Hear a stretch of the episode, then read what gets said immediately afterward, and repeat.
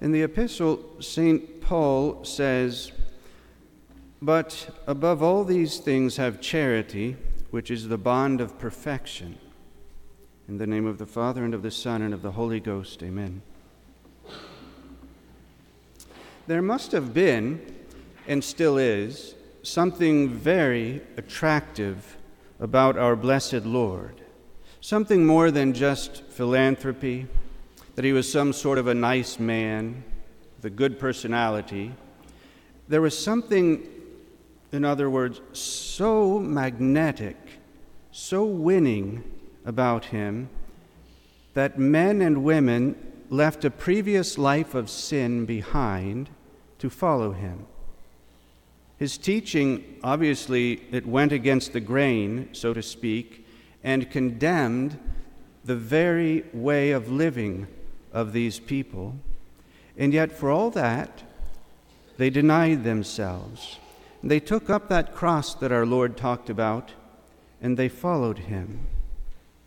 What was so winning about our Lord that made Nicodemus, who was a member of the Sanhedrin, remember that's a wealthy class of people, sort of like the Supreme Court of Israel, what made him give up his place of honor and to sneak away during that night into the poorer section of town, albeit, to meet with our Lord? What was it that made Zacchaeus, that unjust man that he was, to restore fourfold to anyone that he had defrauded, and then to follow Christ? What made Matthew, who had made a lot of money in cheating people, leave the tax collector's table to follow him, or, or Peter to leave his family, or Magdalene to leave the streets. Something drew them all to our Lord. And still, to this day, 2,000 years after our Lord had left this earth, souls are still attracted to Christ through his mystical body, the Catholic Church. You know, this past week, some of you've already heard about it. You'll read about it in the bulletin. I was able to witness a, a true triumph of the Sacred Heart over a soul. I had never seen a case like this in all my 18 years as a priest. The woman is elderly, was raised a Protestant, Methodist to be exact, and yet was never baptized, not even in her Protestant sect. And she is now in her final days lying on her deathbed. Well, almost out of the blue, she accepted to become Catholic, to receive baptism, and to receive a whole fresh start at age 78. She was as innocent as a newborn baby after baptism.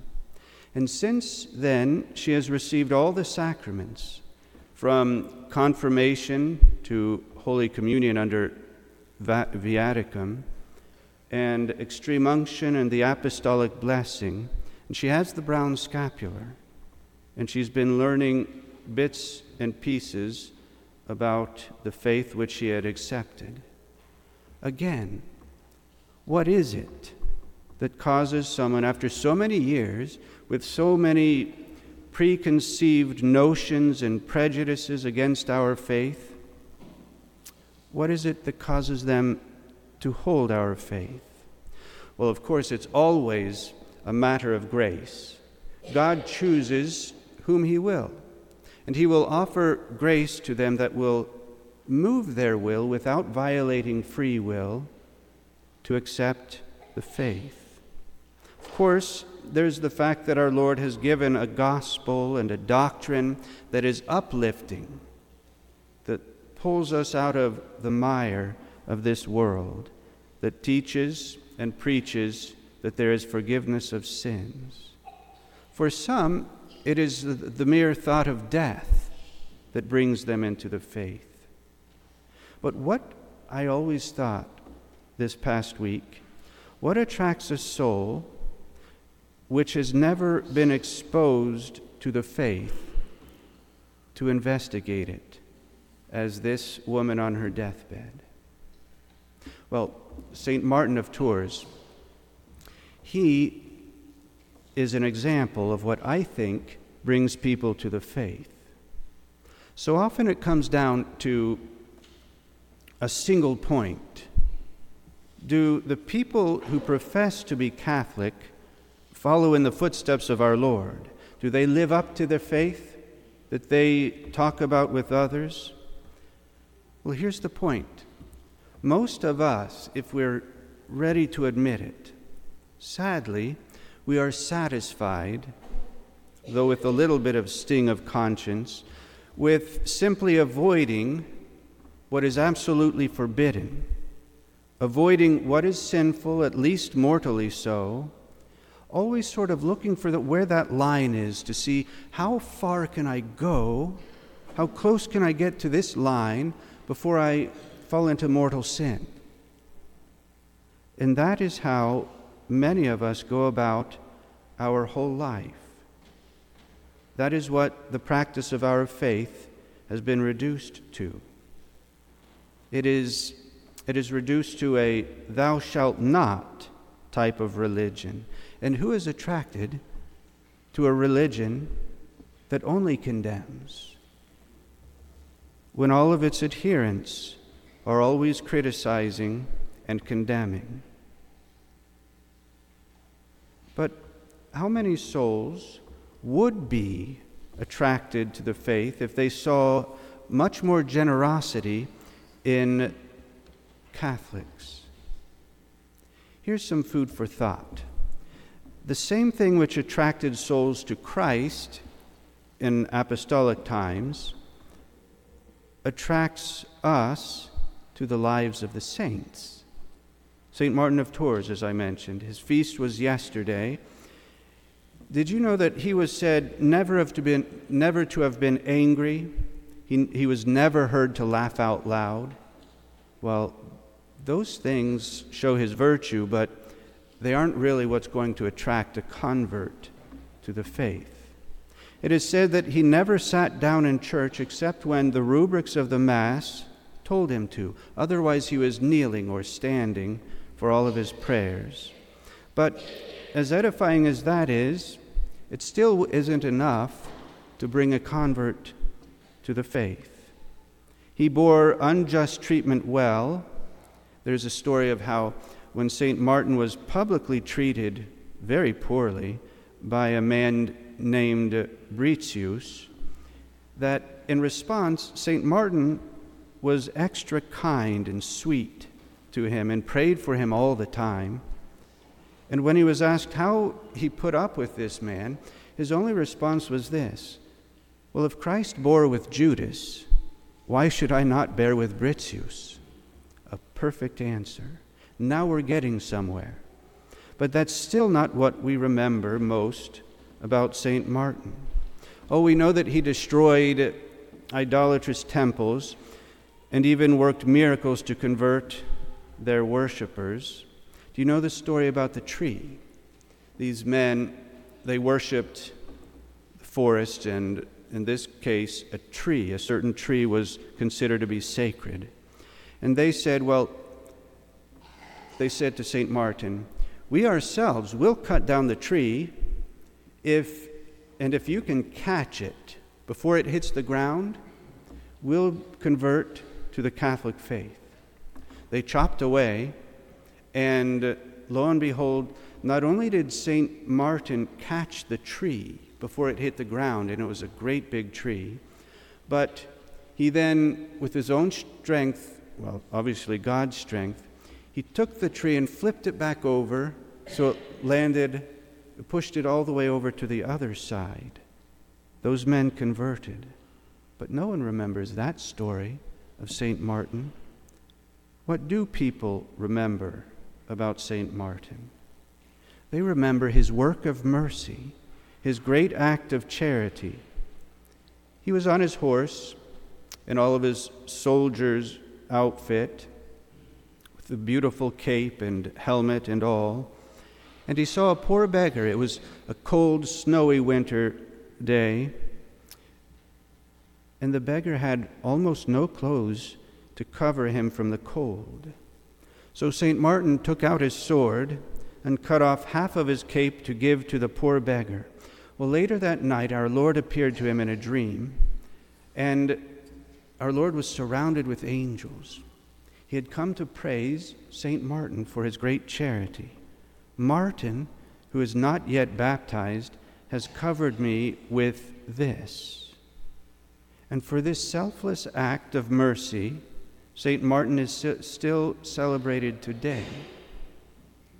What Christ showed St. Martin is this that whatever we do to another, Christ regards as done to himself. In the Catechism, uh, the Catechism explained, it says that Christ lives in his people, so we must see God in our neighbor. St. Mary Magdalene of Pazzi, who was a great mystic, placed works of mercy even above prayer. And when you think about it, it makes sense. She says, When I engage in prayer, God helps me. But when I do good to my neighbor, I am helping God, for he regards what I do to my neighbor as done to him. That is exactly what our Lord showed St. Martin. I think that if we practiced the works of mercy more, it might actually attract people to our faith. Do you know the corporal and spiritual works of mercy? Feed the hungry and give drink to the thirsty, clothe the naked, harbor the stranger and visit the sick, ransom the captive and bury the dead instruct the ignorant, counsel the doubtful, admonish sinners, bear wrongs patiently, and forgive offenses willingly, comfort the afflicted, and pray for the living and the dead. Now, all that that's been said, let's be practical. Part of what attracted souls to Christ was his compassion his supernatural charity, which was absolutely selfless. He fed the hungry.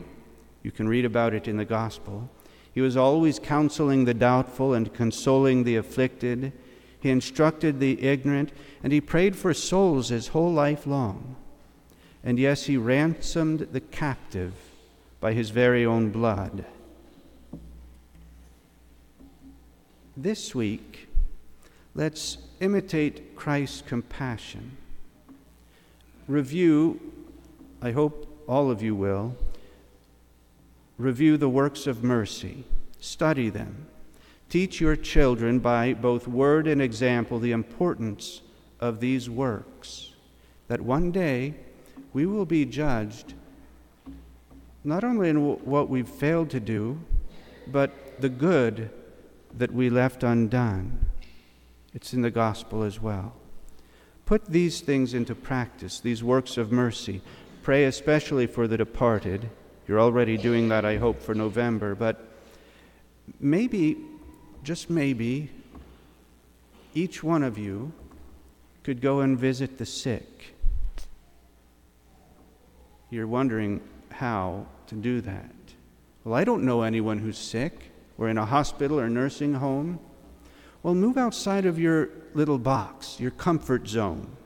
You don't have to know anyone that's sick or ailing. It's an act of charity. Go out to a nursing home that you pass by regularly and just pop in on someone. Find out from the front desk is there anyone here that is Catholic, maybe, or even not Catholic, that doesn't have anyone to visit them? And just stop by with a little sacramental and a flower and say hello. You never know where an act of mercy like that will go. So, no more toeing the line to see how much you can get away with.